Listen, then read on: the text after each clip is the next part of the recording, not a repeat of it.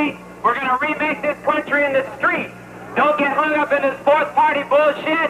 Don't get hung up in peace candidates. Come on, we got to fight it out. Where the only power we can build is back to the base. We got to build a storm base someday. We got to knock those motherfuckers to control this thing right there.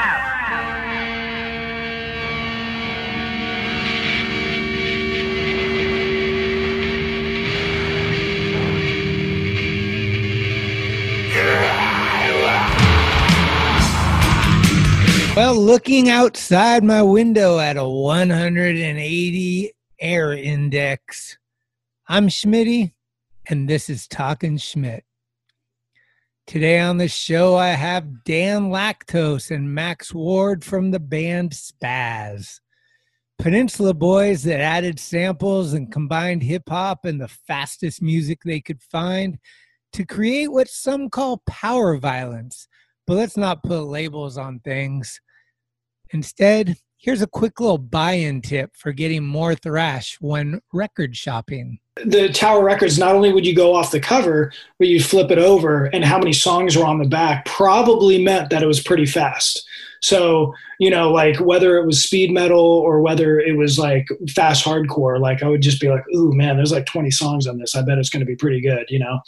Hey, just a quick one before we start. If you haven't already done so, please go to the iTunes store or wherever you get this podcast and give the show a five star rating with a quick little blurb. You know, just a few little words of kindness or whatever you need to put down. But this apparently is the way to get my sponsors coming after me so we don't have to hear that same anchor commercial every week. I did a little research, and apparently that's what it takes. So if you can please get out there and do that, I'd appreciate it. And I don't ask much, believe me. Thanks so much. And oh, here we go. Uh, this is Dan Lactose from Spazz. This is Max Ward from Spazz, and you're, You're listening, listening to to Talking Talkin' Schmidt. It's cool, like tonight is the night. Here we go again. Just give it the old college try, right now. Uh, big dog's in. Schmitty. 96 times, Schmitty. Thanks, Schmitty. We on? Schmitty? Talking Schmidt. That's called go to the hospital, bitch. I'd be shitting my pants, lad. Your Rolodex is fucking deep. It's about the one, the one, the one. Who is this guy who thinks he's tough shit? What's up? We're tastemakers. Come on, Schmitty, what the fuck? Let's hear it for Graceland. Yeah!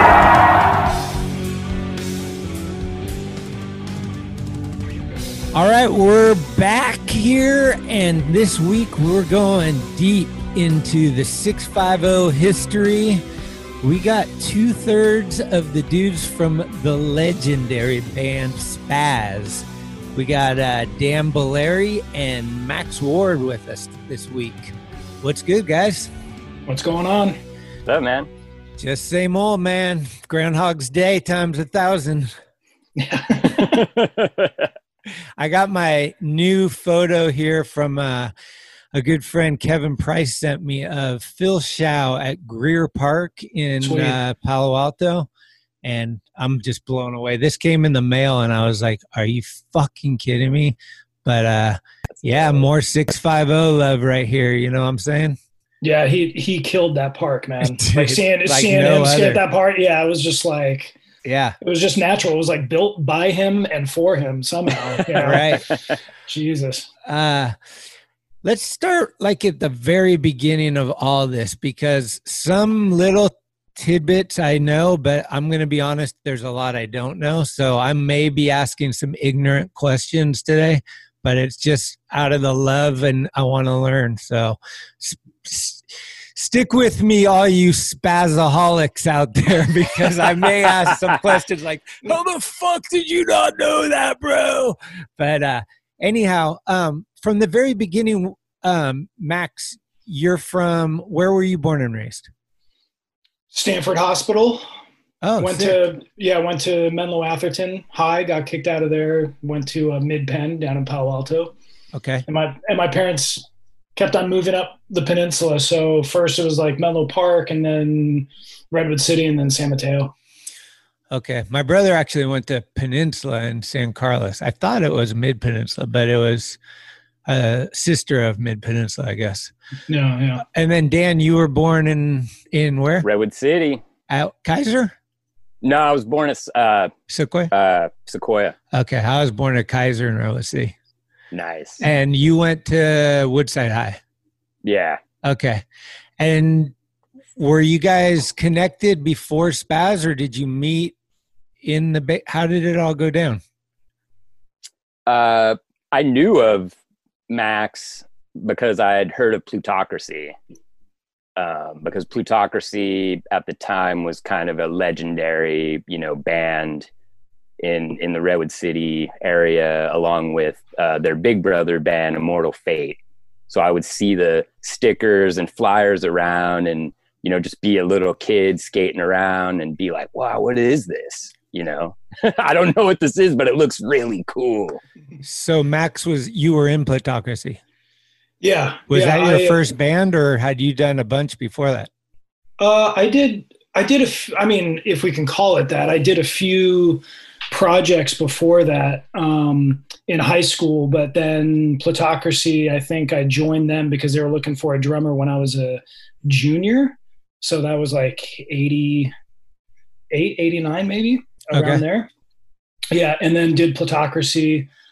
Uh, yeah, up until what 92, I think, uh, around there, 92, 93 and then yeah you know and it, it's just small world stuff and particularly you know before the internet and stuff like you know both dan and i would go to uh, cfy records and house of faith that was down in palo alto and so you know you, you hear about people through those kinds of spots like record stores or skate shops or whatever you start seeing stickers maybe like some graffiti or something and you know it's like the it's the language that you're learning and you're trying to figure out who's who and whatnot Yeah, you know? and totally. so like when Dan and I met, it was just kind of like natural. Like we already knew of each other and heard a lot about each other and just like instantly hit it off just because we had so many like shared interests and stuff.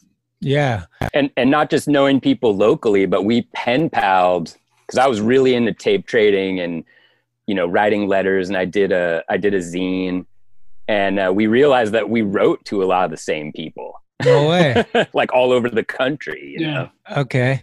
And here you- we were living in the same city, you know, like, yeah. And was Plutocracy like? Were you playing shows?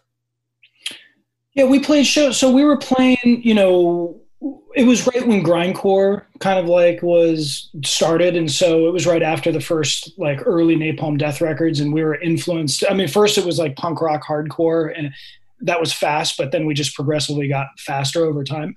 But at that time, people hated that stuff. You know, I mean, this is the time of like you know Green Day and Samiam and stuff Uh-huh. like that, and so they're they're you know we were just you know we weren't getting booked and we had to set up our own shows and so again it was like that tight knit you, you when you connect with people like you just had this real tight knit circle because that's all you had right you know Yeah. um but yeah we did we did some shows we played like pony express pizza a lot in redwood city Sick. yeah and then played um I saw RKL there and yeah verbal Yeah, I saw- abuse. i saw rkl and verbal abuse I, I was at those shows man Yeah, Pony Express was the, our spot because I went to Sequoia, which was like right across the street. Yeah. So, uh, oh, and so you were fan or you knew of uh, Discontent? Those were my homies. Dude discontent. I mean those were the guys like that was the local band that i like looked up to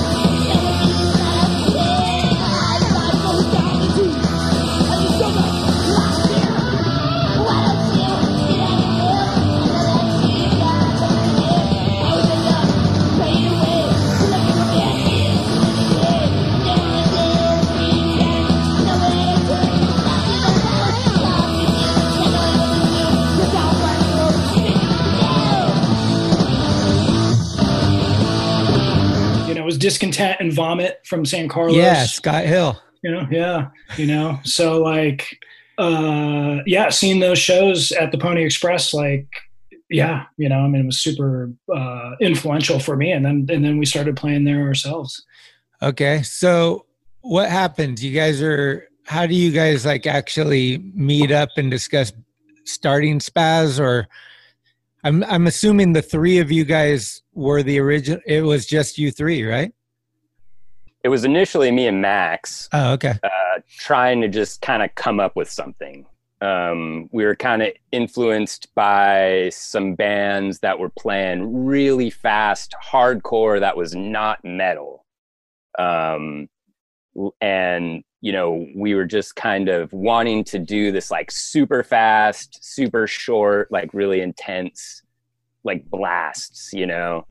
Um, but it, but initially, really, how we linked up was through my zine Oh, and I I met the guitar player uh, Thomas of Plutocracy uh, in high school, and uh, you know showed him my zine, and he was like, "Oh, you know, can you put this ad for our demo in in your zine?" And I was like, "Sure." So I did, and then I gave him a copy, and I think he showed it to Max. Yeah. In the meantime, I had been given. Like either a plutocracy rehearsal. I don't know if the the flexi was out yet, but um, you know, we were all kind of doing, it seems like it was such a long period of time, but, you know, when Max saying he joined Plutocracy in like 88, 89, I mean, I'm talking, this is like maybe two years later, you know? Oh. And, um, yeah, so I had a band called Sheep Squeeze and we had recorded it with Bart at House of Faith. yeah, sick. Um, and uh, you know, I used to go to CFY every weekend and hang out with Eugene Robinson. Um, you know, and he really kind of was one of the. He was actually the adult figure that I met who was like, you know, keep making music. This is good. Huh. You guys are on the right track. You know, and it's like, whoa. Um, so he introduced me to Bart, and we set up a recording session, and we recorded a Sheep Squeeze studio session. And that ended up coming out as a seven inch that me and my buddy Chris put out ourselves. And I know that, like, you know, I had traded, I think, the seven inch for the Flexi with Thomas at, at school.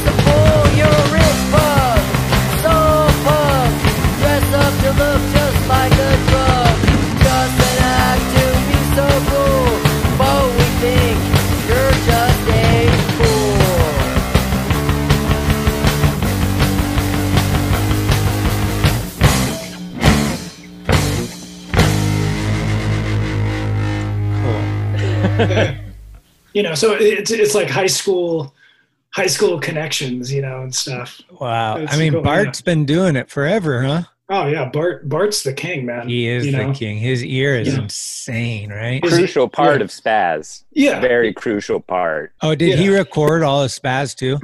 Yeah. Almost all of it. almost. Uh-huh. Yeah, we had the privilege of working with him too, with Marty and those guys. And uh, it was one day in, one day out, and he did like, I believe, seven or eight tracks.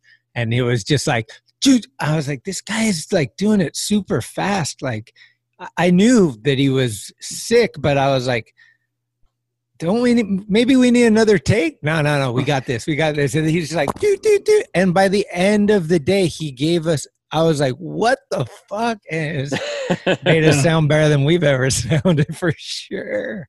Yeah, Oh, you know, Bart, Bart, you know, makes that connection, that generational connection too, going all the way back to Whipping Boy and like recording a lot of the old Palo Alto bands like Armistice. I think he did PLH and some other bands as well, right you know, and was like the elder. So just like how Dan was saying with Eugene, you know, there was these elders from the first iteration of punk hardcore on the peninsula, you know, Ron Issa, Bart, you know, all these people that kind of then, you know, brought us up and kind of showed us the way, you know, and Bart, you know, being a, a recording engineer was just instrumental for that, just constantly like supporting us, giving us deals because like we were basically like pooling our allowances, you know, to do it and stuff. we Yeah. we used to rehearse in in the old live room at House of Faith. So we'd figure out, you know, he'd be doing a mix down, so he wouldn't be using that part of the studio. And Max had his drums in the closet. Yeah. so we'd pull the drums out, and that's where Spazz would rehearse. Yeah.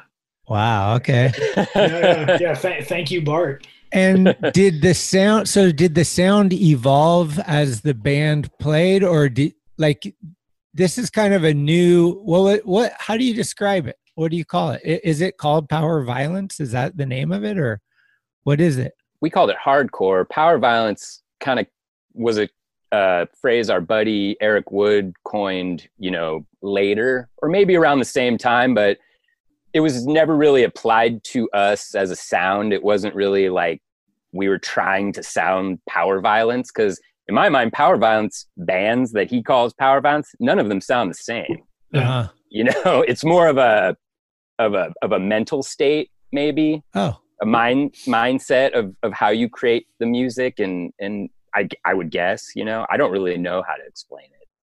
Yeah. And, and we were influenced by, you know, again, going back to like old Oxnard bands, DRI, Attitude Adjustment, you know, stuff like that. But for the early 90s, just trying to like push that further to the extreme. And we were influenced by bands like Crossed Out and Infest and some of these really, really fast bands. But, you know, a lot of these categories get in the way because what they, they, they break apart the connections of how things evolve naturally, you know, to now like, oh, now now there's this scene called power violence and these bands fall under that category. But uh-huh. actually, you know, it just goes back to basically, you know, really fast, aggressive, hardcore punk from the early 80s, you know, and that's what influenced us and, you know, continues to do so. and then as is it just only natural that the songs are going to be short because you're giving it all you can and you can't keep this up for that long We don't want we don't want to get bored. Yeah. Why play it four times when you could play it two times or once? uh-huh Yeah. yeah. And, and also it was all about sides of records too. So like, if you think about like, you know, a song, hip hop or pop or whatever, you know, it's a song, it's a self-contained song. But like when you think of a record, like a hardcore record, you think of like a side of an EP or something. So you're thinking about the spacing between the songs, samples, if there's samples or whatever, or just connecting everything. So, you know, it, it was as much about composing individual songs, but also putting them together in such a way that the minute you put the needle down, it's just like you're just being hit over the head with a hammer until, you know, the side ends. And, and so you're thinking about the whole kind of editing, you know, together of the songs as well.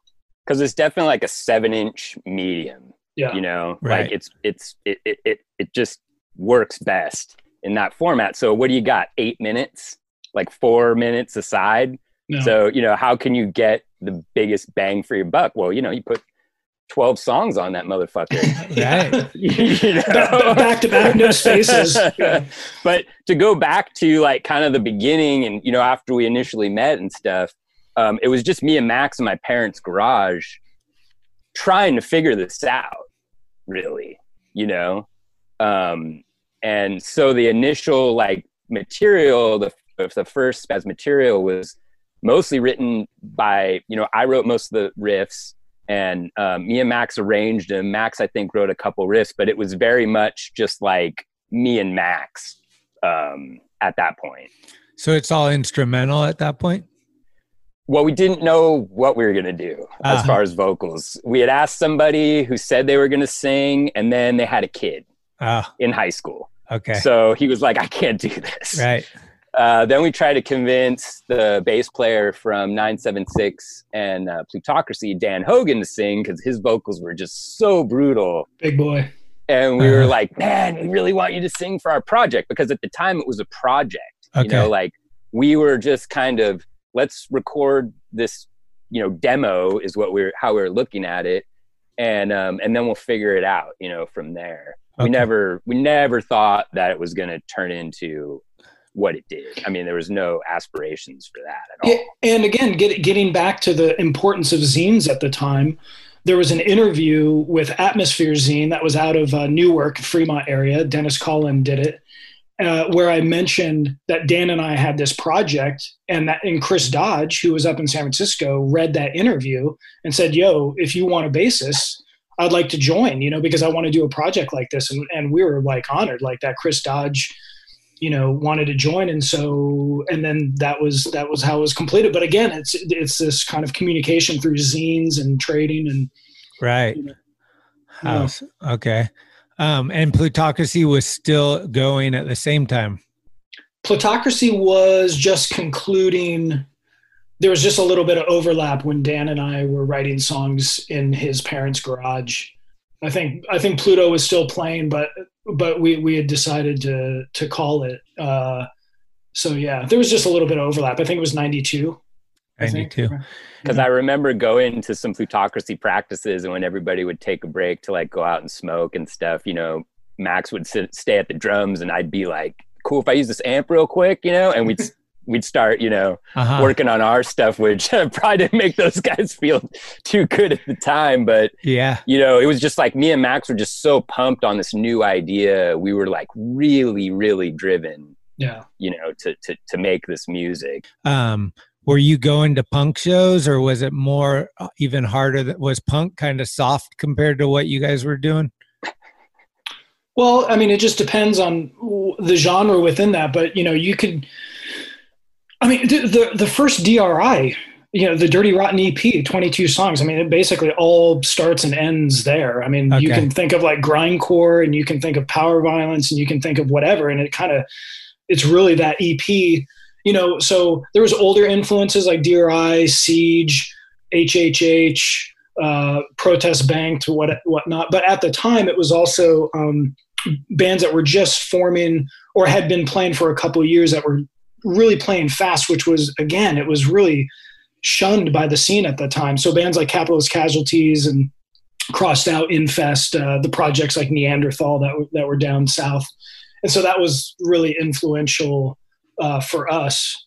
Um, but you know, But also, like most of those records were being put out by Chris Dodge's label, Slap-a-Ham. Yeah, So he was Oh. like feeding us the inspiration before he was in the band. So Chris Dodge is well known by you before you. I mean, maybe you Oh, don't know him as a friend, but you know who he is. oh yeah, oh yeah, definitely. Okay. Yeah, he was he was the only person who was putting out that stuff, you know, at the time, and uh, and it was a small scene. But you know, when Slap-a-Ham put out an ad in MR with some upcoming EP, you know, there was probably you know 500, 600 people distributed throughout the world, you know, who would just be like, "Oh shit!" Like I'm ordering that right now, you know. And Dan, Dan, and I, and a few other people on the peninsula were also. You know those kinds of people where it wasn't like a huge scene, Mm, but it was super dedicated because it was really rare for somebody at that time to be putting out that kind of music. right. Especially in the USA. Yeah. especially in the England US. was a little, they were already kind of doing it with like Earache Records, you know, on a bigger scale, but that sound of just really abrasive, fast, loud, heavy stuff, that was, that, you know, that was really going on over there more than here. Okay. Um, and so then when Chris comes down, there's not really a tryout. You're just like, dude, you're in, or like, how's it work? How did it work, Dan? I, I think what happened is um, I'm trying to remember if me and you already had a recording date. I feel like we did. I Yeah, feel like we already had a date booked and we were kind of working towards finalizing our set of songs. And um, when Chris hit us up, it was prior to that.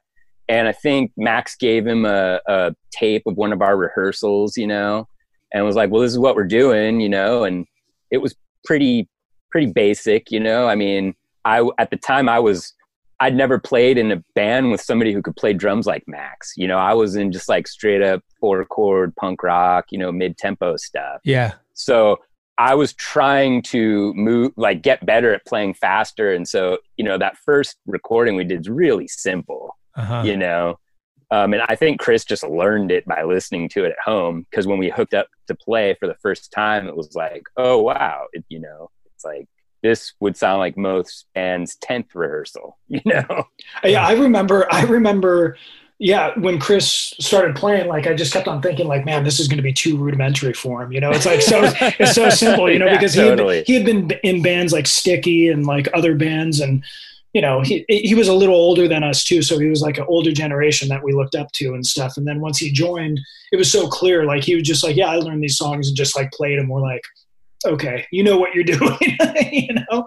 And and he had a lot of influence. Like it, the, the as the sound evolved. It was kind of apparent, like early on, that our chemistry was really good. Yeah. like we we were laughing through like all the practices you know that's why all the song titles and stuff are so silly because i mean we we just had so much fun Right. you know making this music and just you know everybody wrote riffs like max wrote a lot of riffs and i mean there was often times where we'd all switch instruments and we'd try to write songs you know with like chris on drums and max on guitar and me on bass and you know we did kooky stuff like that Switch it up. Yeah. Did, and so and Chris was doing the vocals as well. Yeah. So in the studio, we all did vocals. Oh, okay. Yeah, So on the records, we're all singing. Yeah one, one of the one of the secrets about the band I, I get this i get asked this sometimes uh, we wrote the lyrics the night before literally. So what we do we go into the studio and lay down the music. And then you know the next day we'd all come in and we had divvied up who wrote the lyrics for what and and how it was going to be separated out. And we literally just taped it to the wall with all of us with three microphones, you know, like basically reading the lyrics off the wall. And, you know, somebody would be like, okay, this is your part. That's your part. Okay. We're going to alternate on the chorus. But like, we didn't, we didn't, you know, sit We down. never and- practiced it. no, yeah, we never practiced it. Yeah. Yeah, And it actually came out okay. I mean, it came out like on the fly. Like it actually sounds like pretty chaotic and, and, uh, and, and good upon listening. But yeah, the secret is we just, we wrote them really the night before, you know? A little freestyle. Yeah, exactly. Huh. So what was the first what, what was the first recording? the seven inch on um, Slap-a-Ham, which was going to be a demo, actually. Uh, what Dan was saying, how we had a recording at House of Faith, uh, and uh, and Chris liked the the recording enough where he was like, "Hey, I'm just going to put this out on Slap-a-Ham." And I think both Dan and I are like, "Are you serious?" Like, yeah, we're like, you know, I mean, uh, you know that once once it goes out into the public, that's like when you actually start getting kind of nervous. Like you're like, oh shit, like people are gonna like hear this, you know, listen to it, Right. you know. But Chris was pumped, and we're like, okay, you know, it, you know, do it. And and yeah, he put out the first seven inch, which basically should have been our demo, but yeah, it became Uh-huh. a seven inch. Yeah, How ma- do you know how many of those got Maybe like 2000. There was two pressings. Huh? Back then, you'd press a thousand seven inches. That was kind of the, you know, the norm. And Yeah. do you do you get some feedback or does it take a while? Uh are you doing more recordings? Like are you initially are people tripping or is it take a minute? you know, I don't, I don't really remember. Yeah. Um, you know, uh, we definitely, I do know that we definitely started working on writing stuff all together because it was kind of like Chris joined. We were like, wow, this is a good fit, but this is stuff me and Max wrote together. Like, let's write some stuff, all three of us, you know, because it's going to be way better. Okay. yeah. And I and, and I think if you if you listen to the recordings in sequence, that like it took us a couple years to like really kind of find our d- gel together and find our sound. But you know, those first couple recordings were kind of experiments as far as like what works, what sounds good, you know, what are we good at, what are we not good at, what didn't work and stuff. And uh, you know, unfortunately, I think this goes with most bands. We put out all that stuff. So even as we were trying to figure out what we were doing. You know, some of the earlier records, you know, don't sound as good, I think, as as you know the the later records. But um, you know, but that's bands. You're just trying to figure out, you know, what works and what what you're specifically doing even you know Sure. we we definitely documented everything. You know how like Throbbing Gristle like put out they recorded and put out every show. You know, it's like we kind of recorded and put out every song we wrote. yeah You know, basically. Rad. Um, and and the second and third recordings, I think we were still kind of coming to the table with whole songs that one of us had written. Mm. After that, there was like a lot more collaboration on almost every song. It was probably rare for somebody to write an entire song, you know, by the time we got to, you know, the second album. Right. The samples like B movies and kung fu, all that stuff. Were you guys into hip hop? oh yeah Did that Yeah. kind of like how did that mentality I mean, Plutocracy did it. oh plutocracy was doing it. Oh yeah.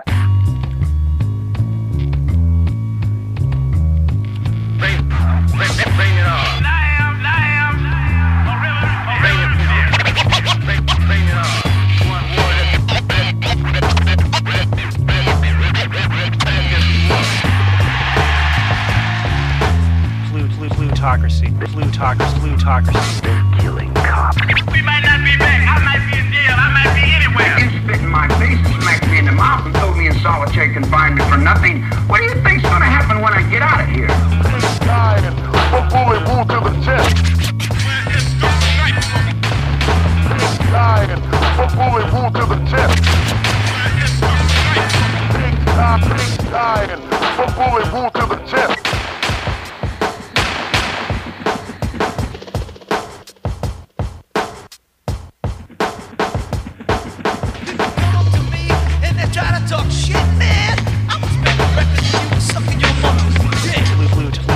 Plu- plu- plu- Plutocracy. Plu- plu- plu- Plutocracy. Plu- plu- plutoc- Plutocracy. Come up to me and they try to talk shit, man.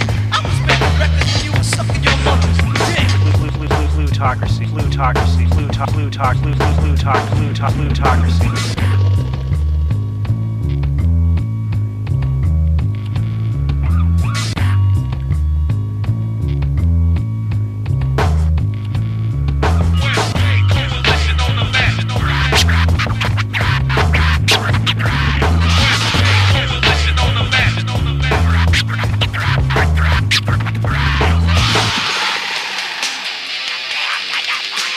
And and those those guys like influenced me and turned me on to like a lot of like Bay Area, what would now be called gangster rap, I guess, you know, but like that was all underground. And like once, you know, once you start seeing and like recognizing, you know, that this is what we're doing. We're we're putting out our own records, doing our own shows, and that's what these dudes are doing too. You know, they're they're basically trying to Kind of that You know, community of passing your tape along. Yeah. Yeah. Yeah. you know, and, and some of it was political. I mean, you know, again, this is like Rodney King riots, you know what I mean? And so like there was it's it, I mean, you know, it seems so silly to think now we're like in the middle of it again, you know, but like Right. it was just the uh you know, the politics were kind of the same, you know, we were constantly Paris was Yeah. really big. Paris was so sick. I was just Yeah. right when the um, George Floyd thing happened. I threw Paris in on loop, and it's still so sick. This is a warning, another cut to move on. Another beat that's so strong, hold on, and I get wicked and then some. Stir up shit as the wit gets wisdom.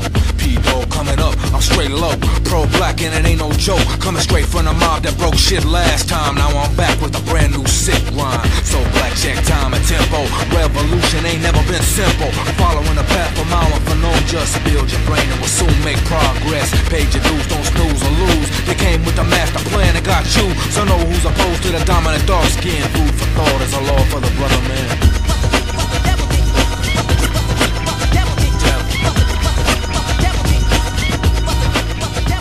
Yeah. He's coming out with Like a new album, man. choo, the fucking energy, like I mean, in the J card of like the first tape, it's like a history lesson, Yeah. man. right. Yeah. Yeah, and him, you know, he was educated, you know, through I think it was UC Davis, I think. Oh wow. Uh, if, if yeah, I can't remember, but you know, he knew his shit, and like, you know, if you listen to "It Takes a Nation of Millions to Hold Us Back," you Yeah. know, I mean, that also like you know, Chuck D, you know, clearly. Uh, you know, laid out a lot of history and like, you know, Yeah, what was going Farrakhan's on. the prophet, and I think you ought to listen to. What they can say to you, what you ought to do is follow for now. Power the people say, make a miracle, keep up the lyrical. Black is back, all in, we're gonna win, check it out. Yeah, yo, come on. Here we go again. yeah, you know. so you know you got like plutocracies you know before you know before i'm in the band with max i'm you know I, i'm listening to this unreleased plutocracy album and you know they're sampling malcolm x and you know mc poo and um, it's just like holy shit you know like stinkweed rest in peace Rest in peace. the way that his brain can connect everything that he liked, you know, and and and then he would kind of take ownership of that sound, you know, Mhm. and that was a really inspiring uh, energy to, to me, and Yeah. and I think with Spazz, you know, we just kind of carried it on, Okay. you know, as far yeah. as the sampling and and just taking things out of context and creating the new crazy Spazz stew of you know whatever. Yeah, and and the and the Hong Kong stuff too was you know Dan and I were going down to uh, independent theater down in San Jose every Tuesday night for you know Hong Kong. You know these reels would travel. They'd stop in San Jose. By Thursday, they were up in Berkeley. I, I don't think they went through San Francisco, but basically it was just all the early John Woo, Tsui Hark, you know, th- these kinds of films. And the only way that you could see them, there was no VHS tapes or anything like that, was like if you went to these theaters. And Yeah. so, so we would go down there um, and check them out. And, uh, and I was recording, uh, was it Kung Fu Theater on Channel Kung Fu 26? theater, yeah, yeah, you know, so I would I'd record I'd set my VCR to record, you know, Kung Fu Theater at like one AM or whatever, and like we just pull samples off that, you know. And it was also at the time, you know, that Wu Wu Tang dropped, you know, so then all of a sudden there's this like language, right, I of like say, Hong yeah. Kong references and stuff, you know.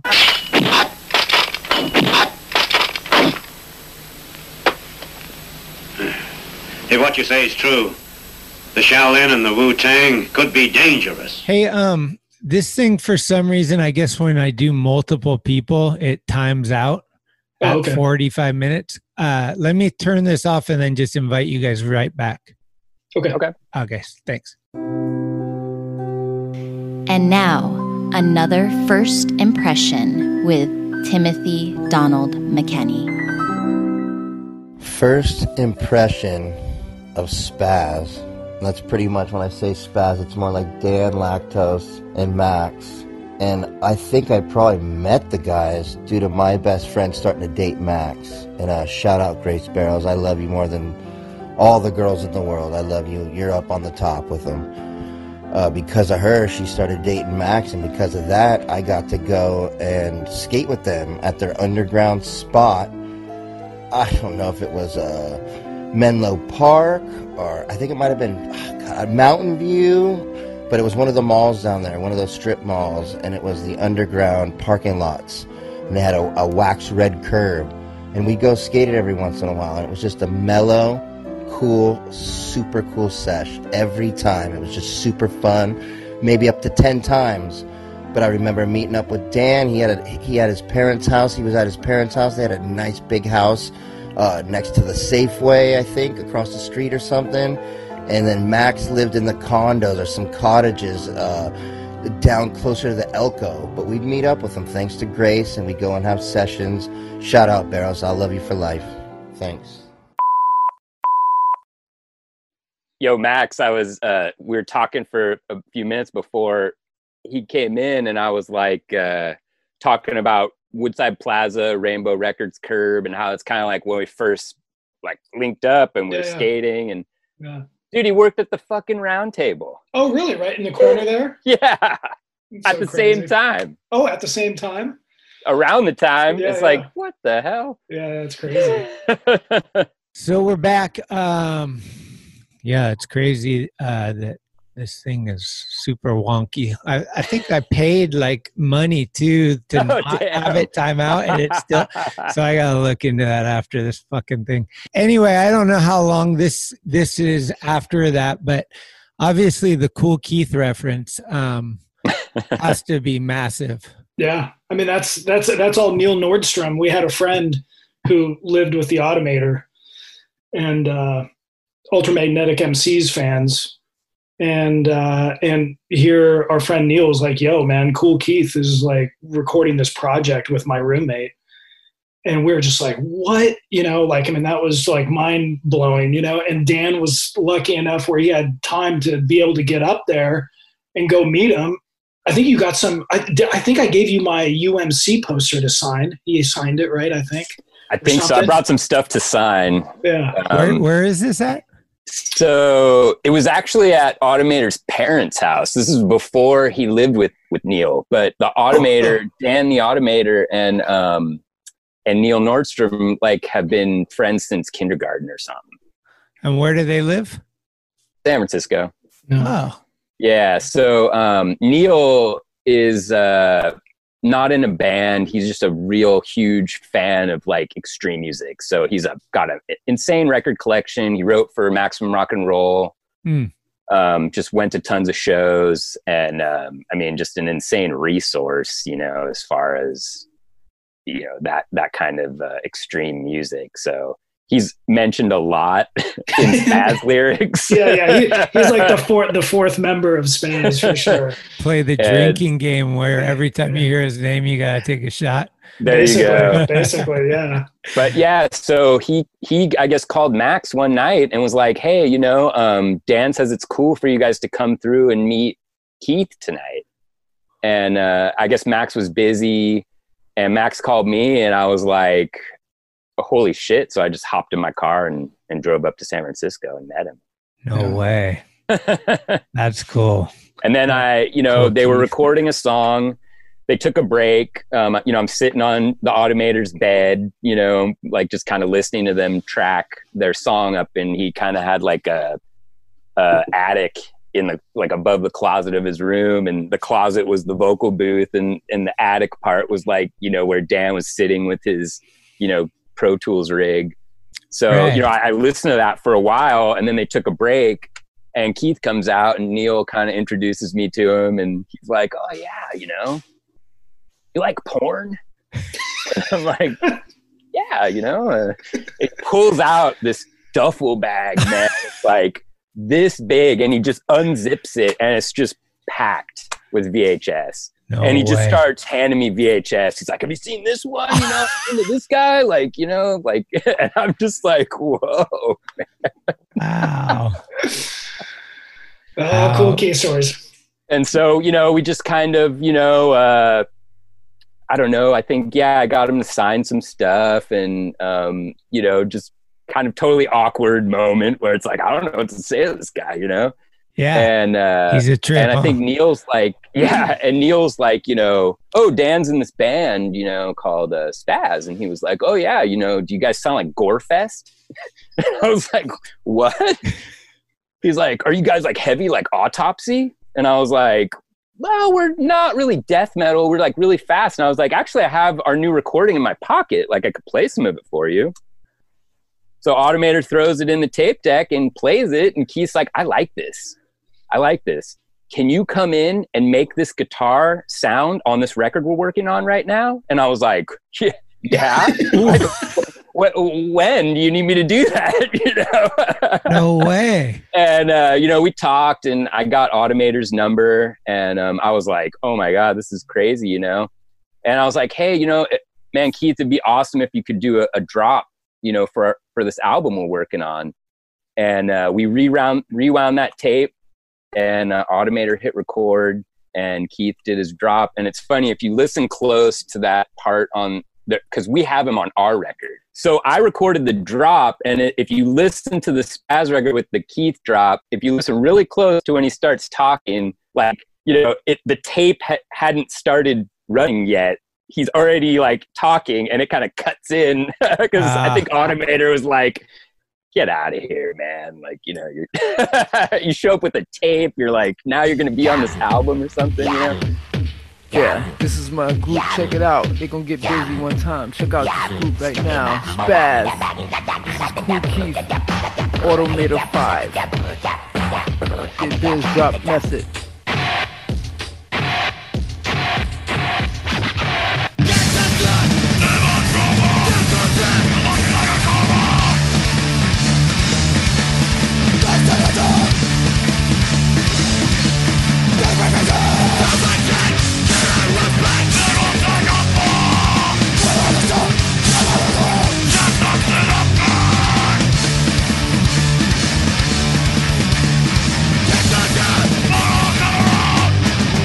And that came out before he the record where he mentions us. Yeah, we well, heard I- about that, but was we were that like, Doctor? Octagon? Yeah, The songs I'm destructive. Yeah, It's so funny. Def Leppard and Spazz. Yeah, Def Leppard, Autopsy, then- and Spazz. Yeah. So we got a call a couple days later. I think Neil called Max and said, "Hey, you know, Keith mentions you in in a song." It's like, what? Really? Nah, leave you, you know. And then we heard the record. like a green, red, blue reindeer, dead, lying down with a fawn, copulating, having sex, mating with a baboon with buffalo wings.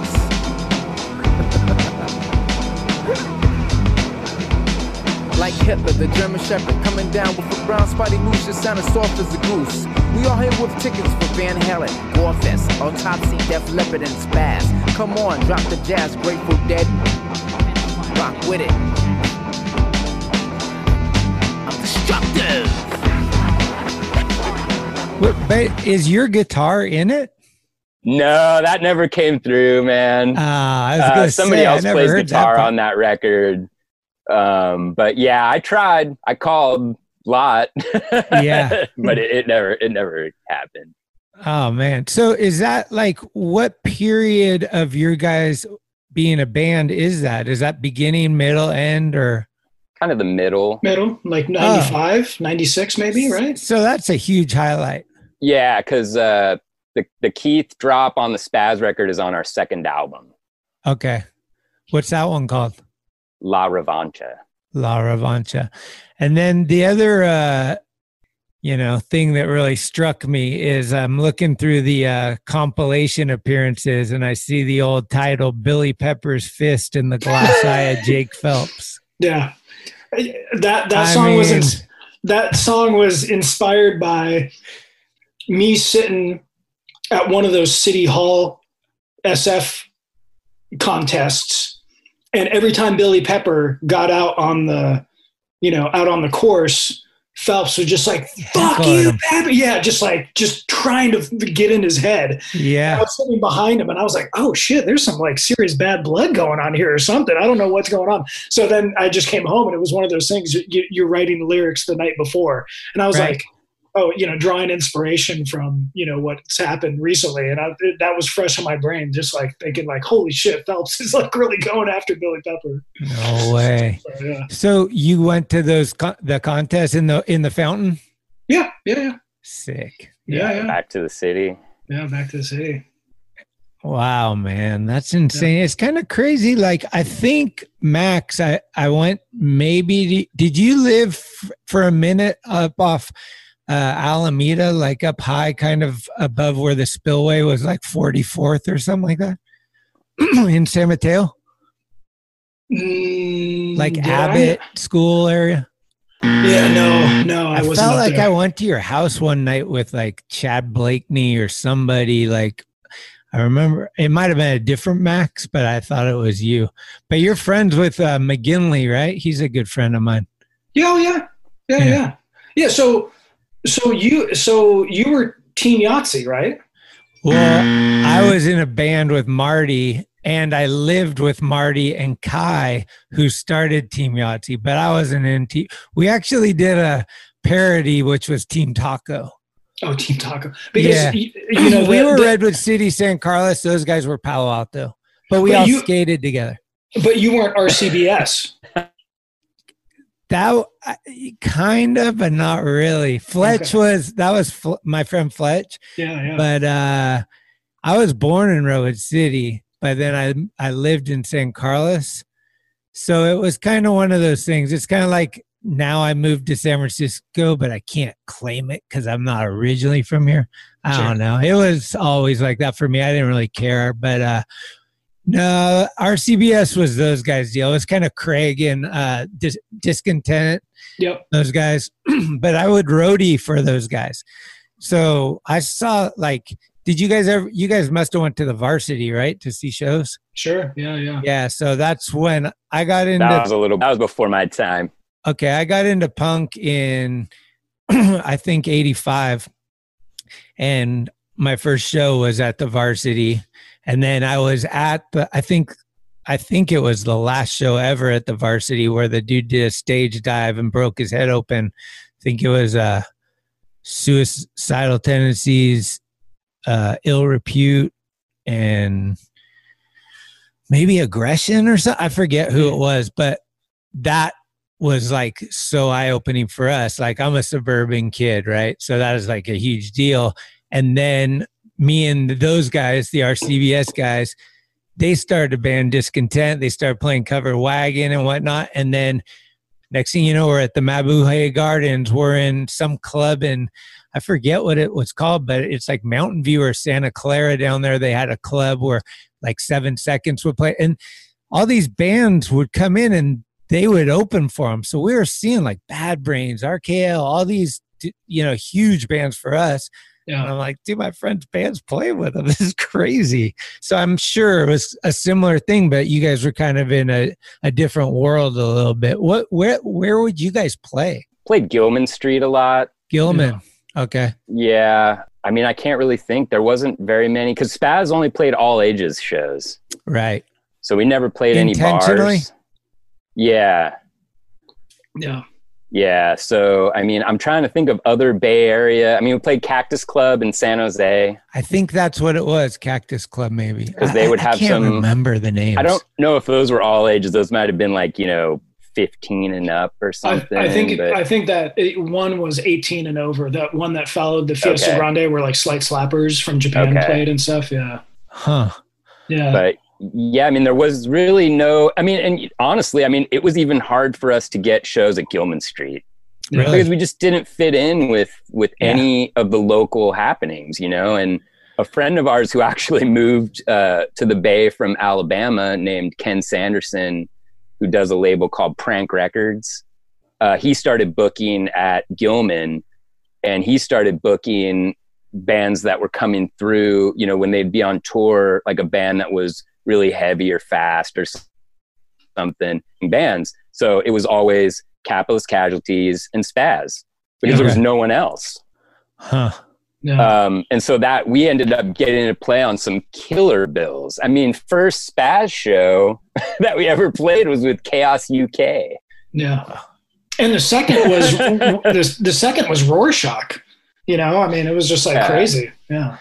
Yeah, yeah, that's, see, that's how it was back then, though. Like now, like it's everything's so much more big. But I was talking to Brian Brannon from JFA, and he's like, "Yeah, our first show is with Black Flag." I'm just Yeah. like, first show, Black Flag. Like, where do you go? Yeah. yeah. Oh, totally. Totally. Well, hey, Black Flag's coming through town and they need opening bands, man. So start a band. That's You know what, I he was saying, and he's in he's in Phoenix, so like, you know, whatever. Um, but it's still you're just like on paper, that's like a grand slam, man. Like, Yeah. Uh, what was was there any like crazy incidents with that much aggression and like that? You know, did, what were the crowds like? Was there a lot? Was there violence, or were there just gnarly pits? Like, what what was the scene like? I, you know, compared to before before we started the recording, you know, we had been talking about the farm and stuff, and you know, I mm-hmm. when I would go up to the farm, and you'd have to walk through the park, you know, where the skins were and stuff, the skinheads, and you know, and they just fucking be fucking with people. And I was too young to be fucked with, but I watched the people in front of me who just got off the bus, you know, get fucked with. And I remember a lot of just crazy stuff at that shows.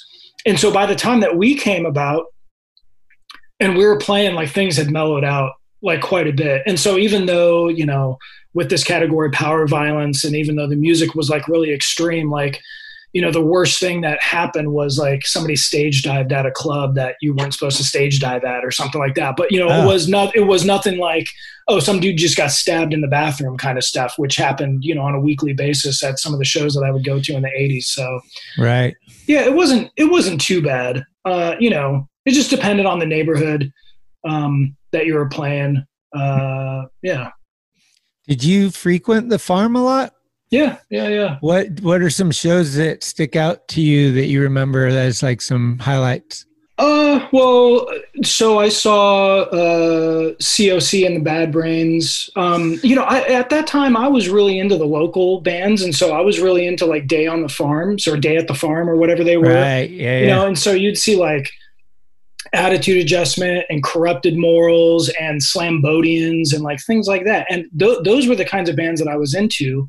But you know, I saw like uh saw Youth of Today actually the first time that they toured, and you know, Mhm. that, which was crazy. Uh, uh, saw um, Seven Seconds like right before New Wind came out. I saw DRI right before Crossover came out, and that was like that was the show that I was so excited for. And they started opening with some crossover songs, you know, and I was just No. like, you know, my little like 12 year old brain was trying to like compute, like, wait, they're not as fast as they, they were on the record, you know. But it was those shows and also varsity shows too.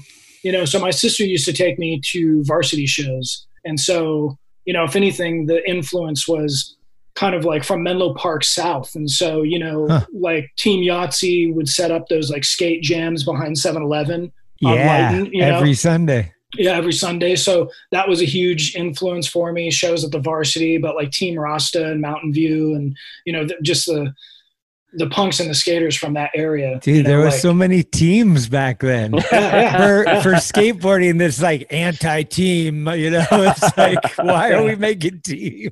yeah, yeah, exactly. Yeah, we're not a sport, but damn it, we're gonna form Yeah, a team. We're gonna Fuck have a teams. team. Yeah. Team Taco. yeah. I think it was a, a tongue-in-cheek thing, but I for those jams behind 7-Eleven were Dude, huge was- for me too. And I was talking to someone recently too, and you guys probably can uh, relate to this. As a young kid without an iPhone or any of this digital world that we did not have back then, how the fuck I got from San Carlos to Montague Banks in San Jose with three different bus transfers, I don't really know. like it was like word of mouth. Like you know, you met a bro in Palo Alto. And he's like, take the seven B to this exit, get off, and then get on this bus, and you're just like going with it. Like I think this is right, but they could have took you to Tijuana, and you would have been like, ah, they said the banks roll. You know? Yeah, totally. So it was crazy though. Like Montague was so far from uh, us, uh, fish banks, like all those Fish banks, iconic yeah. spots that were down there that we didn't have a car and no one to drive us so we had to rely on the bus and i don't know man the transfers and all that stuff i i know people in new york are going welcome to our world or whatever but it's like, dude it was like you know fuck um yeah and you mentioned like seeing people on the bus like you said you'd run into the guy from ribsy or something Yeah. like holy shit like you Yeah. know th- That's how I these were kind of uh, like uh larger than life personalities in our world that no one else would know who's ribsy it's like dude Yeah. yeah so it That's was how cool I met Phil Shao no on the bus on the bus. yeah I was already on the bus with my skateboard, hanging with my buddy Jake, and Phil got on and walked right up to us and was like, "Hey, what's up, guys? My name's Phil." You know, like it Nicest was just guy. you- back then. You'd see somebody with a skateboard, and you know, you'd look, be like, "All right, this guy really skates," and it's like, "This is my homie." Right. Same same for me. I uh I think we were coming we were either going to the farm or coming back from the farm. So it goes all the way up um El Camino till one area and then gets on the freeway. And we picked up these guys from San Mateo that had skateboards in their hand. And it later was I found out this was Joe Raposo who played Oh, bass in. RKL. Like Yeah, he was yeah. my good friend, uh, and Mike Alcantar. And we had never skated a pool yet at this time. And they're like, hey, you guys want to go skate a pool? And we're like, huh? A pool? What do you mean? like, you know, like, yeah, but huh? And they're like, oh, Capuchino High School is drained. Like, we're we're going there tomorrow. Meet us at, at one. So we skated this high school uh, drain pool for the that was the first pool I ever skated with Alcantar and Raposo and like maybe one other guy from San Mateo. And then we just hit it off and became super good friends. Like I ended up working at Go Skate on 41st with those dudes. And yeah, it was like a huge, like that time created who I am. Absolutely. Like the punk music, the skating, and the peninsula, like, and ev- eventually finding San Francisco and San Jose. But we were doing a lot of shit in the 650, you know? Yeah. So yeah, the the the covered wagon. I mean, dude, when I think it was verbal abuse was playing, the the Chinese lady that ran the place was hitting people with her flashlight, like no slam dancing. Yeah. It was amazing. Yeah. if somebody has any video footage of any of that, please email it to me because I'm so down. I think Yeah. uh, somebody was telling me they saw like uh, Dave Cotter or somebody had a recording of it, and he's like, "I think you're in the front," like, and I was like, "Dude, send that to me. I want to see that stuff." Yeah, I remember some of the shows there. They they forced you to sit on the benches and you couldn't stand up. Do you remember that? And so like Yeah. you would be sitting there. What I mean, it was so weird. It was so surreal, you know. But they were like trying, and they had their security standing on both sides, and so you're sitting on these like benches, watching like a super aggressive hardcore punk band going off in front of you, and you you were forced to sit. You know, it was so weird, man. Totally. So, what happened at the end? Like, why did the band stop? well chris ended up moving that was kind of one of the main reasons but we had actually kind of it kind of petered out before we stopped where we just uh we were each doing other things you know max had some other bands um and chris had other bands and i was i had actually gotten really into uh making beats Mm. I really wanted to do hip hop production, you know, which Oh. I've been doing for a while. Um, but that was kind of when I was really trying to get into it. Right. Um, so like my my listening taste had kind of changed, you know, where I wasn't really following the hardcore stuff as, as much, except for my friends that were still doing it, you know. But I didn't Huh. really, you know, I, it was kind of like after we did it, our tour in '97. I think we we kind of burnt out. We did like a, a seven week tour, and um, I mean, we played almost every day Wow. and you know i mean that this that this style you know and doing it you know in a very diy fashion you know i mean yeah, for sure. it, it, it'll wear it'll wear you down Right. uh so we got back from the tour and i think we just kind of wanted to take a break from playing the music and probably from each other too you know and uh um, I think what really kind of got us back was we got asked to go uh, tour in Japan Yeah. in '98, and I think between maybe between the tour and and that we had gotten together, you know, to like maybe handle some band business, and we went to our because we had a rehearsal space, you know, where all of our gear was, Mhm. and uh, started playing, and, and I know we were writing some stuff. We had started writing some new stuff, and then it just kind of I think you know everybody was so busy. Max was going to school, playing in bands. I was going to school, working full time, and um, you know Chris was really busy with the job and multiple bands, and I think it just kind of you know well what are we going to do now you know with spazz you know and then we got asked to go to japan and so we had to start rehearsing again you know to get ready for that. And then that experience was just totally they lose their unbelievable. Yeah. I mean that was so inspiring. it it it rejuvenated us. When we came home we were like let's write a record you know let's and that ended up being the last album. Or let's move to Japan. yeah, well that's what this guy did. Seriously.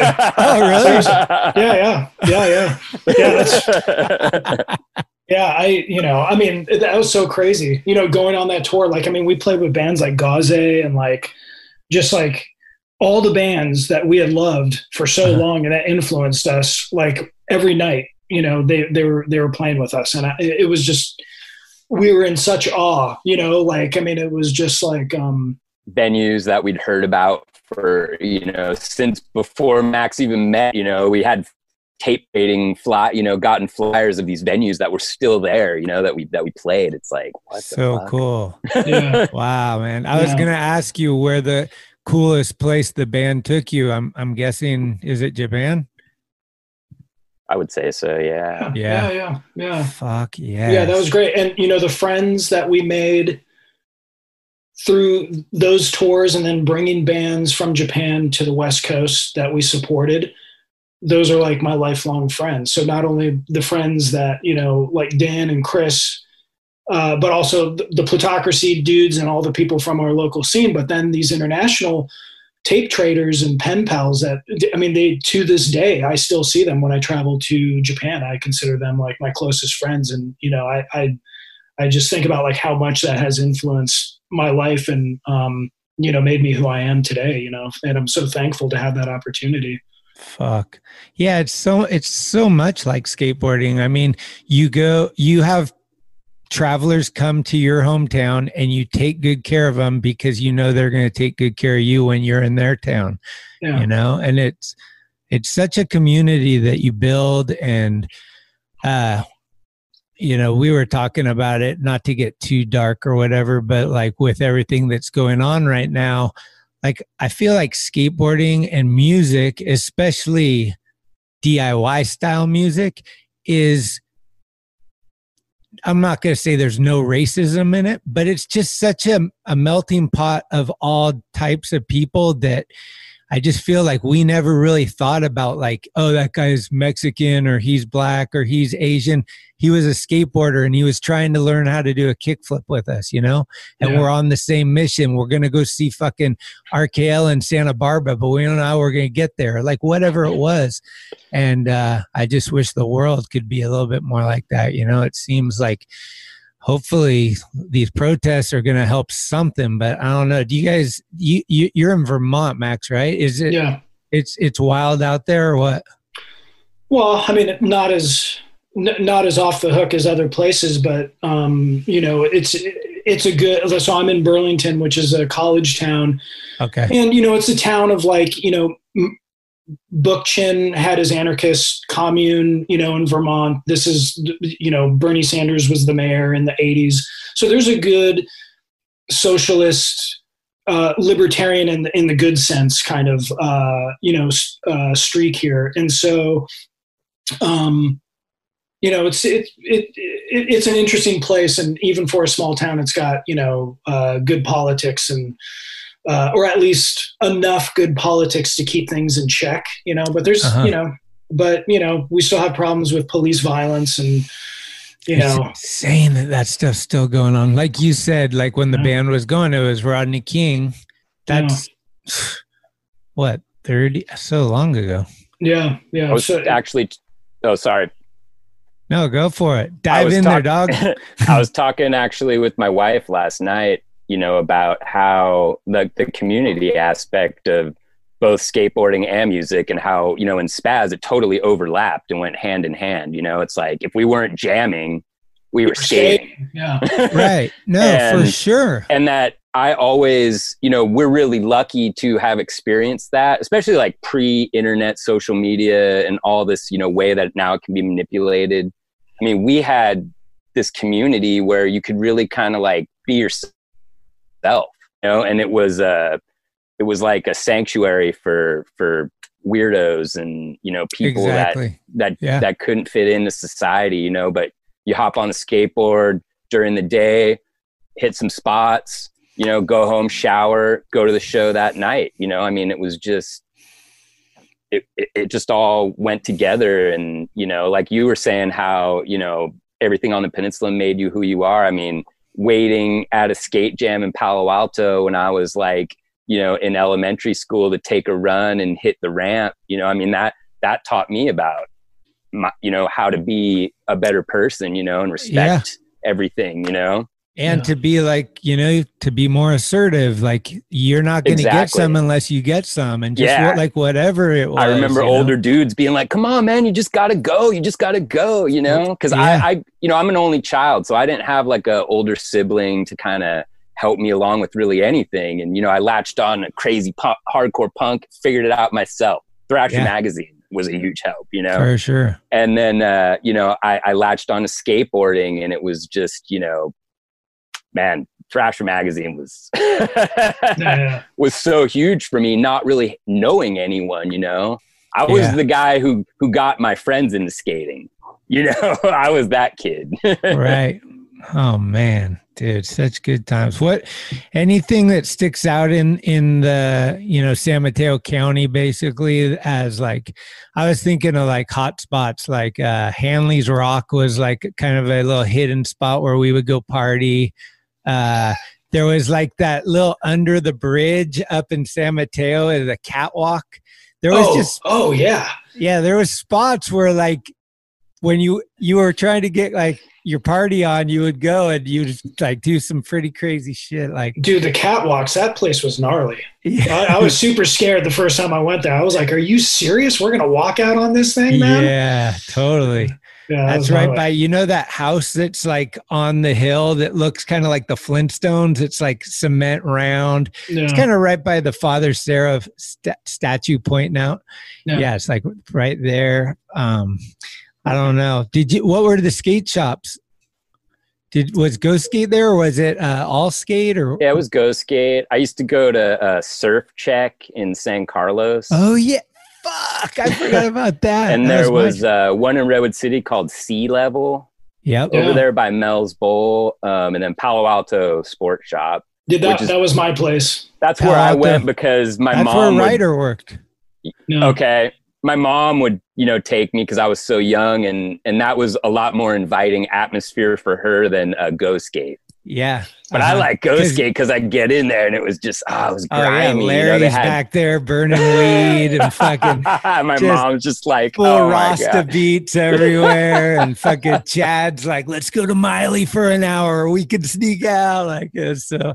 Those were the days. We had a little quarter pipe. I worked at Go Skate from, I don't know, for a few years, probably like ninety to ninety-five, four, four. I don't know, somewhere around there, but uh, or maybe it was late eighties.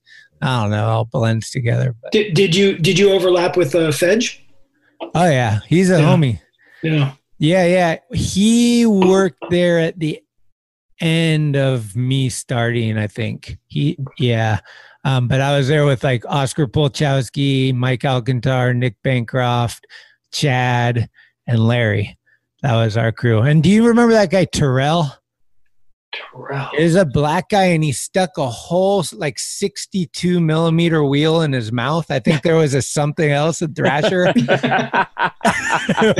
he was our homie too. It was so crazy. He had like an unlock jaw or something like Oh that. yeah, yeah. wow That's crazy. So, and like record stores, what record stores? We had uh, Rod's Records, San Carlos, Vinyl Solution, I think was San Yeah. Mateo. Yeah, yeah. Uh, you mentioned Palo Alto. That was kind of like a little cooler. Palo Alto was like you're kind of stepping it up going down there. They had a better Vinyl Solution was pretty good though. They they had some. They had like punk sections and like sections that were like well, you know stuff that spoke to us.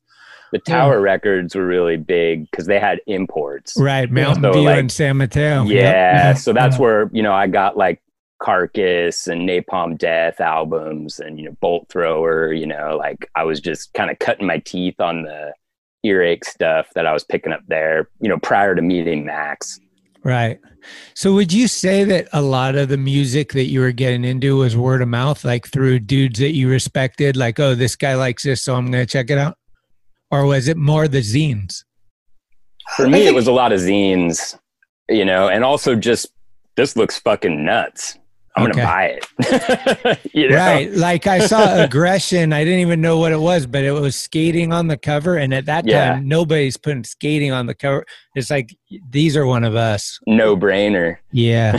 Yeah, I, I Um, used I used to take the bus down to uh, Tower Records Mountain View and go skate the bricks that were at the town center, the brick Right. banks, and then um, uh, dude you know, that you, curb that was down there the- Yeah. the, across sears at the curb old mill man. or whatever, right? Yeah. yeah, yeah. So And- sick. and the um you know the tower records not only would you go off the cover but you'd flip it over and how many songs were on the back probably meant that it was pretty fast so you know like whether it was speed metal or whether it was like fast hardcore like i would just be like ooh man there's like 20 songs on this i bet it's going to be pretty good you know Okay. Uh, yeah. so so that was like a old buying tip you know for me like just being this like little grom being like oh i want to get some more thrash you know okay. Yeah, Um, and then I meet Max, and his record collection's crazy. Oh, really? Do you So, still like, have I a was- huge one? I mean, it was crazy, man. Got rid of them? I got rid of them. You know, I saved every flyer. You know, I, I I used to peel after the shows were done. I used to peel flyers off the telephone poles, like all around wish Palo did Alto that. and Mountain View. So I had all the old varsity theater flyers. I, I, I saved every varsity, or I saved every flyer that I ever got. You know, whether somebody was writing a letter on the back of it or, or whatnot. And um, and then in the early 2000s, once I d- decided to go into graduate school and move out to the East Coast, um, I couldn't. I had no place to put the stuff, and I, I finally had to make the decision. I was like, "Shit, man, I can't, I can't um, manage this anymore." Unfortunately, you know, it just got like too big. You know. And what do you do? Do you sell them all at bulk, or do you sell them? How did you get rid of them? Well, you know, at that time was right when eBay had started, and I didn't want to do eBay because I kind of, you know, for for so long, eh, being a record collector, there were dudes who, you know, you're waiting in line for a record store to open, and then some guy, when the record store opens, you're walking towards the new arrival used section, and some guy jumps in front of you to go rummage through it, and what he's doing is he's reselling it for his store you know so he's rummaging through the diy punk Yeah. store that's all volunteer run like epicenter to then sell in his store for profit you know Right. and i got i got so tired of those kinds of ethics that when i had my used record collection and i was trying to think of how to get rid of it i didn't want to sell it on ebay because at that time i felt like ebay was driving the prices up and was like unethical. I mean it's more nuanced and ambiguous now but um, at the time i was like so i was trying to sell it to people that i knew. So i would just be like dude come over you Bought a bunch. yeah and you know and and still i couldn't even do it that way. So i had to do some bulk you know to like amoeba. There was some ebay broker you know who had helped Oh. me out. You know there, there was all this, this stuff but i mean it, it took it took years man Is there regrets? oh sure you know yeah i mean Because I've been on the fence because it's, as you say, like it's super hard to move around. Like I moved in with my fiance and now we got a smaller space for two. And it's so those things, but you're like, dude, I'm, this is stuff that maybe if there is opportunity to get it again, I might not be able to get it again. yeah yeah Like the like the punk records, especially. Like I don't, you know, maybe Discogs, but like for way too much or whatever. But yeah yeah, that's crazy. Fuck. So was Yeah, that all- how many was it about? More than five hundred? oh yeah i mean no we're talking like maybe 10 10000 maybe Oh, Yo, yeah his I mean, collection was like really like a whole deep, room. man. yeah i Plus mean your- I, he had a shirt collection, like bananas, man. And you got rid of all the flyers too? flyers and everything and you know what's crazy I wish So- I knew you then. so I sold I sold my zines and flyers to this guy who had a used zine store in in San Francisco in the Mission and and you know he was like I'll just take everything for like 200 and I was like that's fine because you're going to help out my parents it was in their garage you know okay. He sold it to UCLA and now there's an archive with my name on it Oh, of the sick. back the Max Ward Power Violence archive, and I didn't even know. People like wrote to me. They were they're, they're like, "Yo, dude, you got an archive?" And I was like, "Whatever." I thought they were joking and shit, and like they're it was real. And I was like, His clowning. "Yeah," I was I couldn't believe it. I was like, "Holy shit!" He sold it to UCLA, man. Hey, do you guys have a few minutes to wrap it up? We have to do one more uh, break. It's uh, less than a minute. And so I'll re invite you and then we can kind of just wrap it up. Sounds good, man. Sounds yeah. good. Okay, thanks. Hey, it's Corey at Blue Plate, 3218 Mission Street. Come see us. Meatloaf, fried chicken, deviled eggs, Dollar Olympia beers. We're here every day of the week. We got a garden and we got smiles on our faces. Come let us make you happy. Okay, okay, okay. Now we are about to give away. We're going to pick winners this week for the Geoff Rowley skateboard and a pair of shoes from Vans. Uh, we got a bunch of names. Thank you to everybody that uh, put the time in to contribute to the contest. And we're going to pick two winners out of the Talking Schmidt hat and we have our executive director to do the honors. So here we go. Winner number one. This is going to be for the pair of Vans shoes. And the winner is Sean Sanford of San Francisco, California. Sean Sanford gets a pair of shoes from Vans. Email me your size and uh, address, and we'll be sending them off to you, buddy. And now for the big winner of the Freedom Skateboard Deck, signed by last week's guest, Geoff Rowley. And the winner is.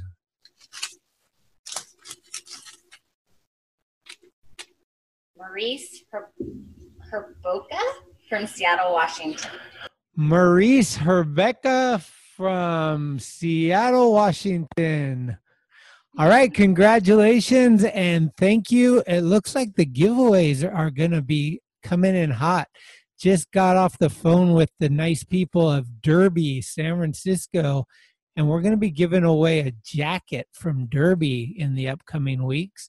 We also have video games from Tony Hawk that we're doing. So the fun never ends here, kids.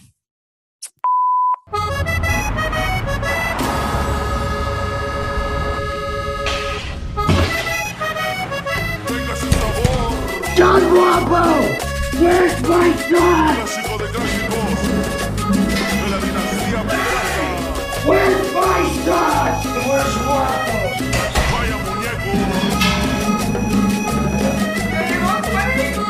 Hey!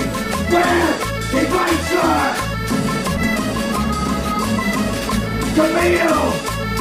Where's the spice? Get those chilies coming! Hot! Hot! Hotter! Don't be spilling it! Stuff like this gold! We got the new sauce! Hot rock! Yeah! New kick! New flavor! Mod sauce! is here! Step up to the plate and lose.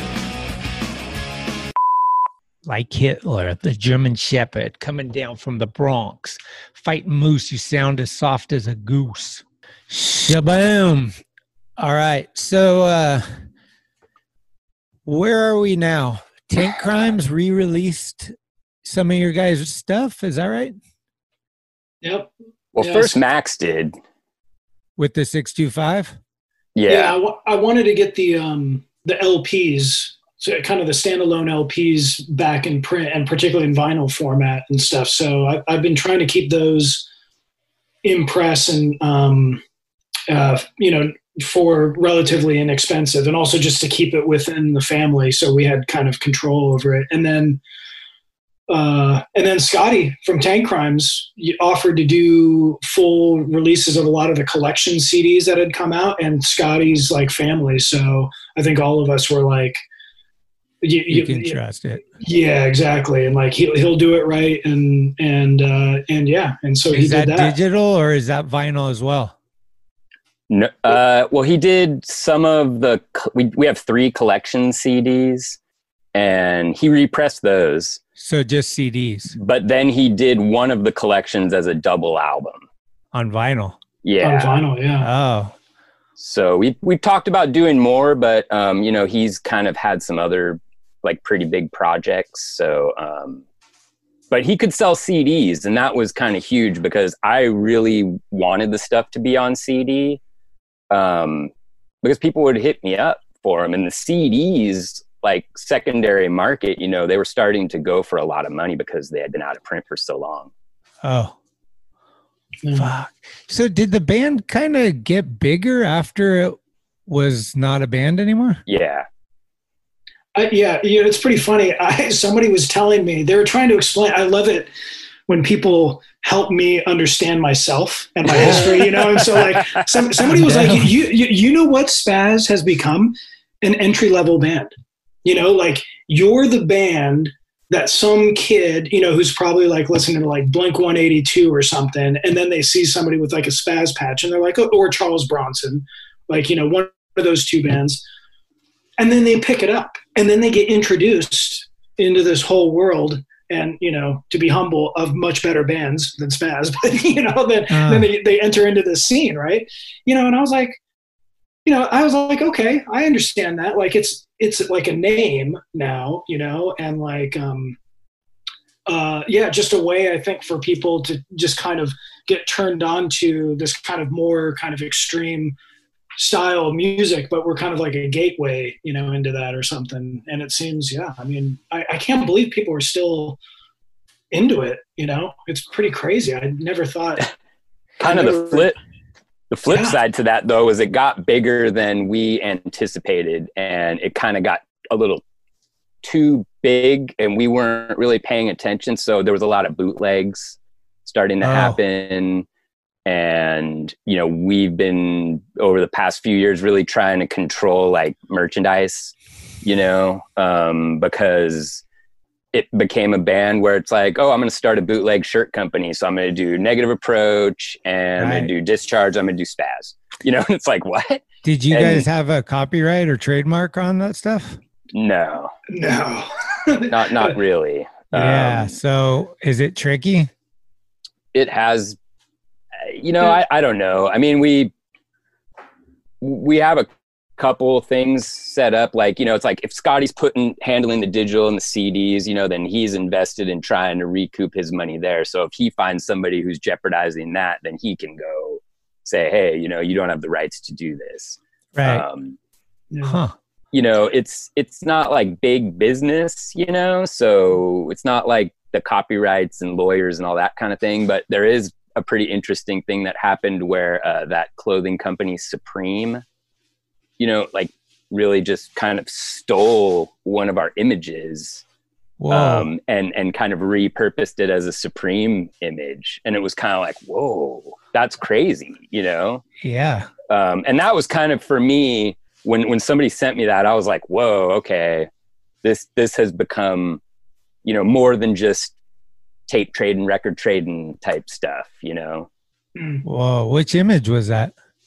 uh, it was like a Bruce Lee. I mean, we had stolen really the image for, first, uh, but but it was just the way it was laid out and the font. I mean, it was identical. Oh, You know, okay. it was obviously, you know, done as a as a nod or whatever or rip of spazz, but it, it just kind of made me be like, whoa, you know, we're we're like maybe part of pop culture now, in in a broader sense than just like hard underground hardcore punk, you know. Do you think that the name Spazz is a big part of it? Like, why are people drawn to it later? Do you think? Like, is there something that comes out in that, like, I think it was in, uh, it was in that movie with Mark Gonzalez, right? Gummo? It's on. We're on the soundtrack. Oh, we're not sound- in the film, but the Oh. soundtrack was really hard to get. I think it really was just you know the ability to listen to stuff on YouTube and you know basically like Right. the, the Once availability. digital world hit, you start going in rabbit holes and, okay. Yeah, it's like, oh, here's this band that doesn't have a digital presence, you know? So it's basically fans uploading stuff. And, Mm. um, you know, it, it's like kind of the, that generation's tape trading. But Okay. then it's like being done on a corporate platform where you, people can monetize videos and you start getting into this kind of, hey, you know, maybe we need to take a little more control over this and you know it's like we're for the kids but at the same time it's like you know i don't want you know it, it, it bums me out to see people you know printing up a shirt that looks like shit that has my band that has some artwork that you know i designed for my band on it you know it's like why don't we do it properly you know Yeah. Yeah.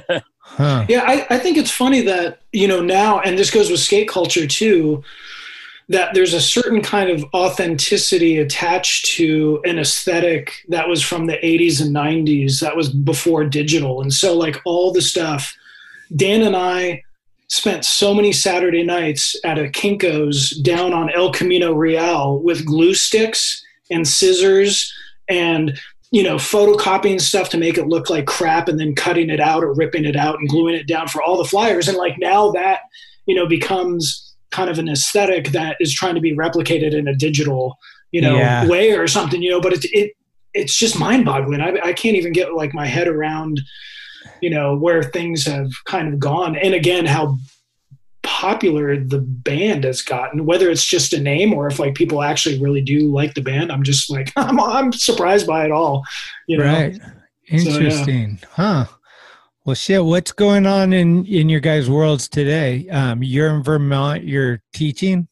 Yeah, yeah. I'm. Uh, I teach at a college, and so I'm uh, basically a professor of Japanese history. So I like research Oh, hey. Yeah, research and write on um, modern Japanese history and teach that, and um, trying to, you know, it's it's it's been a long road with within that. You have to work really, really hard to basically secure a job in that realm, and so once I was able to do so, like I've been able to kind of turn back and think about like reconnecting with bands and reconnecting with bandmates and Mm. checking out new bands and trying to support like new bands. So like now I'm kind of like reconnecting, but it's been, you know, almost 15 years of being purely in academia. Hmm. Do you get Yeah. to go to Japan as a write off then for your work? Yeah. And, and so actually, actually the, the scene that I'm most involved in, the scene that I'm most involved in is, is the Tokyo scene. Of course. Yeah. So yeah, I've seen more shows in Tokyo over the last two decades than I've seen any place else. And, uh, and you know, my closest punk friends are, are, are there. So yeah. and you're still doing the 625. Yeah, and in fact, I'm trying to I'm trying to do it properly because you know, again, I came out of the 20th century, so I was like, you know, glue glue aesthetics and like you know, put out a vinyl record, and now, you know, somebody told me the other day, like, if you don't have social media, like, you don't exist, and he was totally right. And so, like, I started an Instagram, and next thing I know, like, people are writing me and contacting me, and you know, and um, and we're doing Hard Foul, which is Dan's new band, These Bastards split uh, EP and cassette tapes coming up, and just trying to do, you know, reconnect and kind of do things properly. But I'm still kind of like learning what that means within the 21st century, right? All right. Well, if know? you guys want to do re-release of Dirty and the Donuts, I got the masters. nice. uh, and Dan, are you still doing uh, hip hop stuff? Yeah. Yeah, How's that still going? do it. Uh, pretty good. Um, I got a group called Grand Invincible. It's me and uh, Luke Sick from Sacred Hoop from Palo Alto.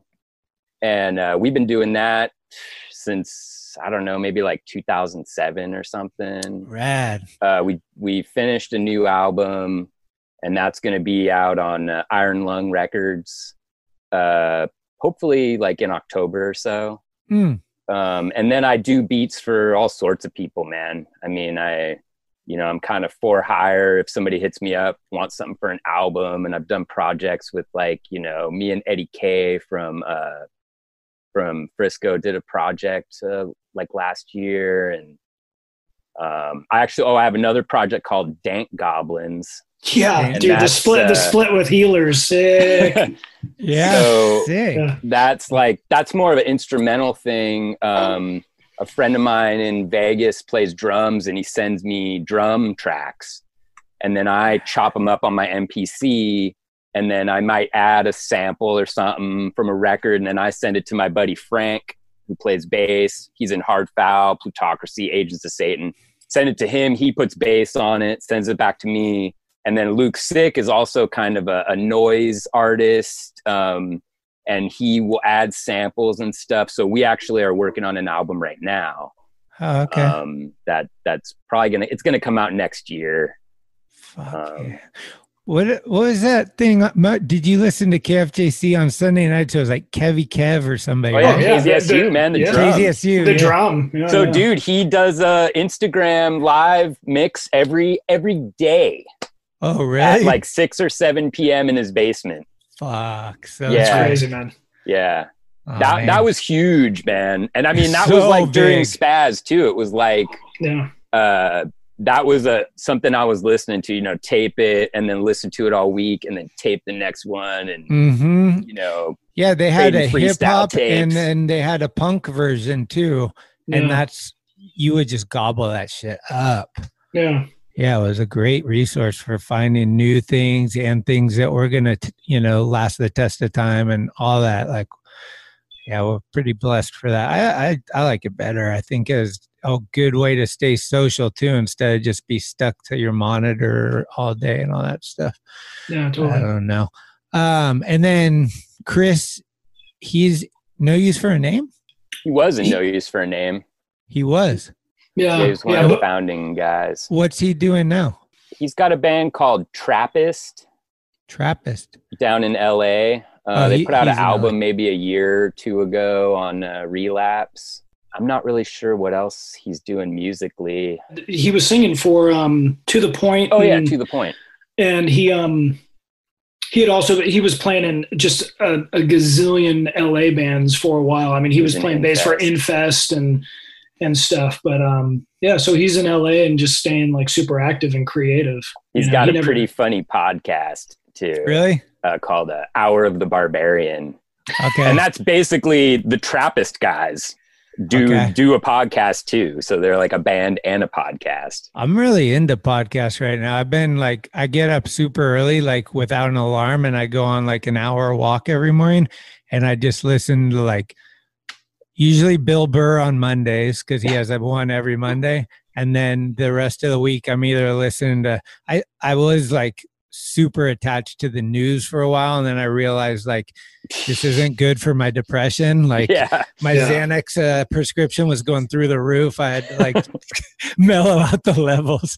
But Yeah. no, podcasts are cool. They kind of feel like retro, you know, like it feels more like I don't know, it's close to a radio show and like that old vibe. So I've been loving it, dude. It's I'm stoked you guys came. Um any other shout outs or anything we need to uh kind of mention in closing?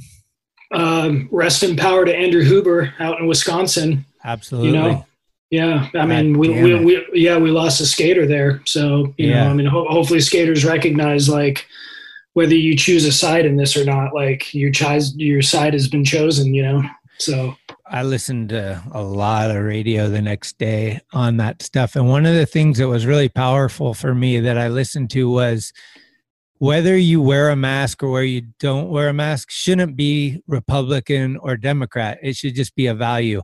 And for me, I was like, I think it's uh, Wisconsin, right? And Yeah. Like he was around the cops and they were just like, yeah, dude, you need some water? Are you, are you thirsty? Like that is insane. So insane that I feel like we're not in 2020 and we're not in the United States. Those were my first two reactions. Like I got in some crazy time warp and I'm in like the middle of fucking I don't even know where, dude. That was shocking. Yeah, I mean, we're in weird times, you know, and even the specialists who are supposed to, you know, understand these things are also all just kind of scratching their heads as far as, you know, how we got to this point. And uh, yeah, it's crazy. But, you know, again, I, kind of going back to one of the earlier points that we were talking about, it's important you know, to like have these kinds of communities through skateboarding, which is international. You know, it, it doesn't come down to national identity or citizenship or whatnot. It's just, you know, for the love of of you know doing it and supporting each other. And same with punk, you know, and hardcore and hip hop and you Right, know, a brotherhood. Yeah, exactly. You know, and so you know every scene's got its problems, of course, but you know this scene can work it out a whole lot better than you know society at large and stuff. So I mean, it's just a really important time to kind of maintain these kinds of you know relationships and communication and supporting each other and checking in on each other and stuff like that. You know. I want to say uh, shout out to all the skaters that listen to Spazz and kids that put Spazz in their little homemade video clips and send them to me on Instagram. I mean, that Sick. shit gets me pumped, man. You know, Rad. like What's if- your Instagrams? Uh, I'm Dan Lactose at Dan Lactose on Instagram and Twitter. Okay. Hit me up, man. If you want to put Spazz in your skate video, hit us up, man. We're we're hundred percent, you know, Rad. about that. You know. What's your you're now you're on Instagram, Max? Yeah, I'm at six two five underscore thrash. It's just it's just the label, so it's not actually like me me personally, but just trying to kind of get the label and you know info out. But you know, Chris is on there too with Slap-a-Ham Records and stuff. So if anybody's interested, uh, you know, hit us up Instagram or email or whatnot. Yeah. All right. Well, usually on the show, the way we end it is we have the guest pick a track that we roll off into the sunset listening to. But I'm thinking you both need to pick a track And if there are only 10 seconds or something, we might have to pick a few tracks.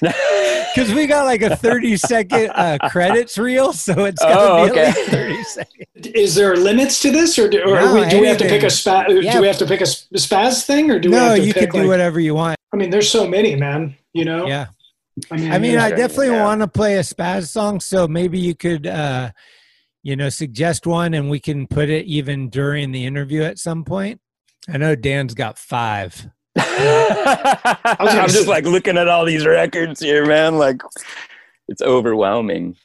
Yeah, I was gonna say like JFA, the Great Equalizer. That's a great song.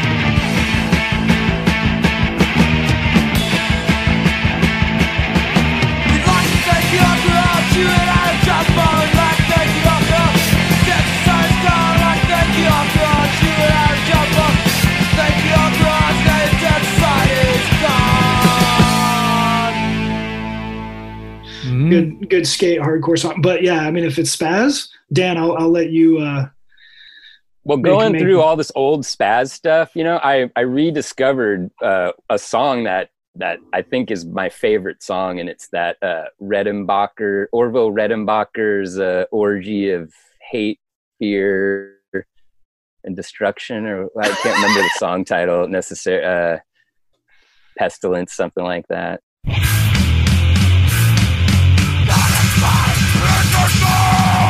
All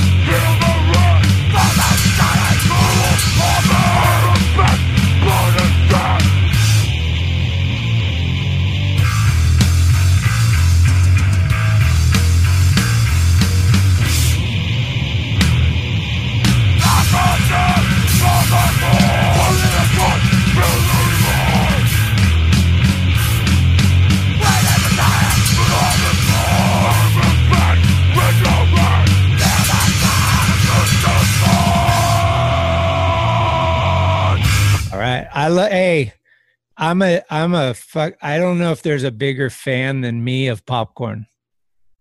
I eat popcorn every night. Me I- too. me, me too. Me too. Every fucking night. With my Me too. lunch every if day. I don't have I always- popcorn one day, it's super weird. do you have yeah. a whirly pop? I have like so many different ones. I have this one. My girlfriend got me. It's like a rubber one that you put the kernels in and you put it in the microwave if you're like, you know. But uh Elissa Steamer gave me this insane recipe that you do from scratch with like uh coconut oil. Coconut oil, and man, that's the secret. You know what the key is? Is nutritional yeast at the Yup, end. yup. Done. Then we might have to do a part two about uh, popcorn Hey, recipes. huge fan. I made a tutorial with Elissa. Like we filmed the whole how to make popcorn. It was Oh. great.